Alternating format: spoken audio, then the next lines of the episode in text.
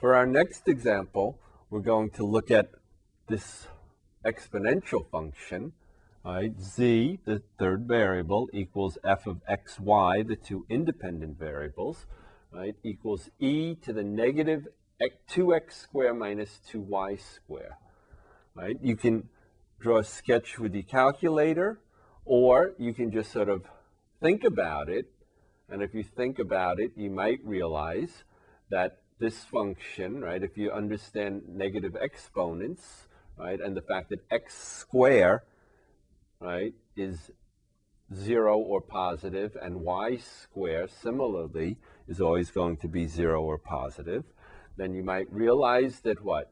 That the biggest, the maximum of this function is if x and y are both zero, in which case you get what? e to the zero, which is one, Okay, so we have a maximum at 0, 0, 1, which is this point right here. That's 0, 0, 1. All right. Any other value of x, right, when you square it, it's positive. Multiply it by 2, right?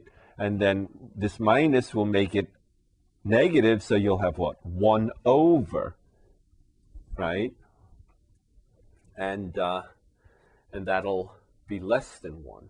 Okay, similarly with y, any value of y, square it, multiply it by negative 2. So this package is definitely going to be negative, except when x and y are both 0. In any case, we get a, a surface that looks like this, right? And what we're looking for, again, are the level curves or the contours, right, which, right, look like this. Okay.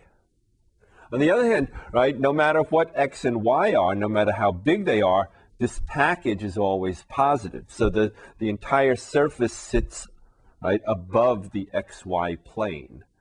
Right? All right. So what about the contour, the contours or the level curves? Well, what we have to do again is what? Let z equal a constant, which I'll call k, right? And notice that since what?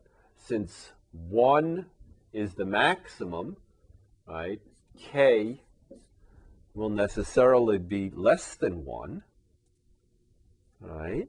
So that we're looking at then what? e to the minus 2x square minus 2y squared equals k.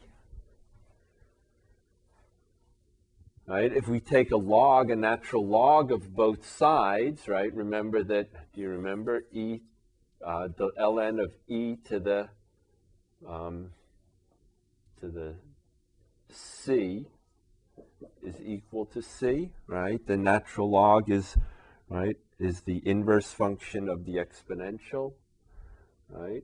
So if we take a natural log of both sides, we'll get what? Minus 2x squared minus 2y squared equals the natural log of k. All right, if we divide by negative 2, we'll get x squared plus y squared equals what? Negative 1 half times the natural log of k. All right. This certainly looks like what? That looks like we're going to have a circle, right? X squared plus y squared. But whether we have a circle or not depends on what? Whether this is what? Positive. Remember, if this is positive, then it represents what? The square of the radius. If this is negative, we really don't have anything. It's a, it's a uh, circle with an imaginary radius. But remember that k is less than 1, right? And since k is less than 1, the natural log of k, right, is less than 0. It's negative, right? So negative 1 half times the natural log of k will be positive, right? So in fact, we do have circles. So the contours okay, or the level curves, okay, are circles, right? The center is at the, uh,